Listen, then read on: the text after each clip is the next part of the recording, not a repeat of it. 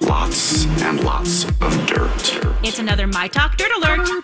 The stories and headlines getting our attention from the world of entertainment and showbiz on My Talk 1071. Spill the tea, sweetheart.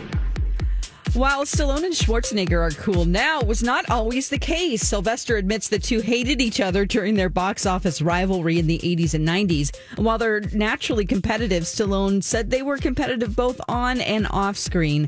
Stallone says it was not healthy. Uh, the two are good friends now, even starring in movies together, Expendables and Escape Plan.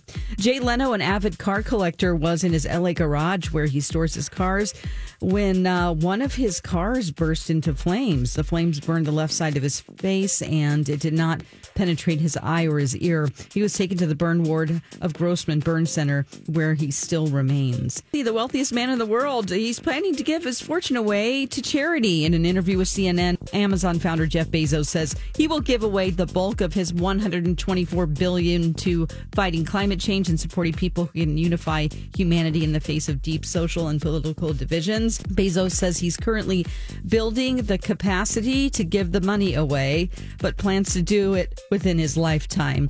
That's the latest dirt. More stories like this at mytalk1071.com.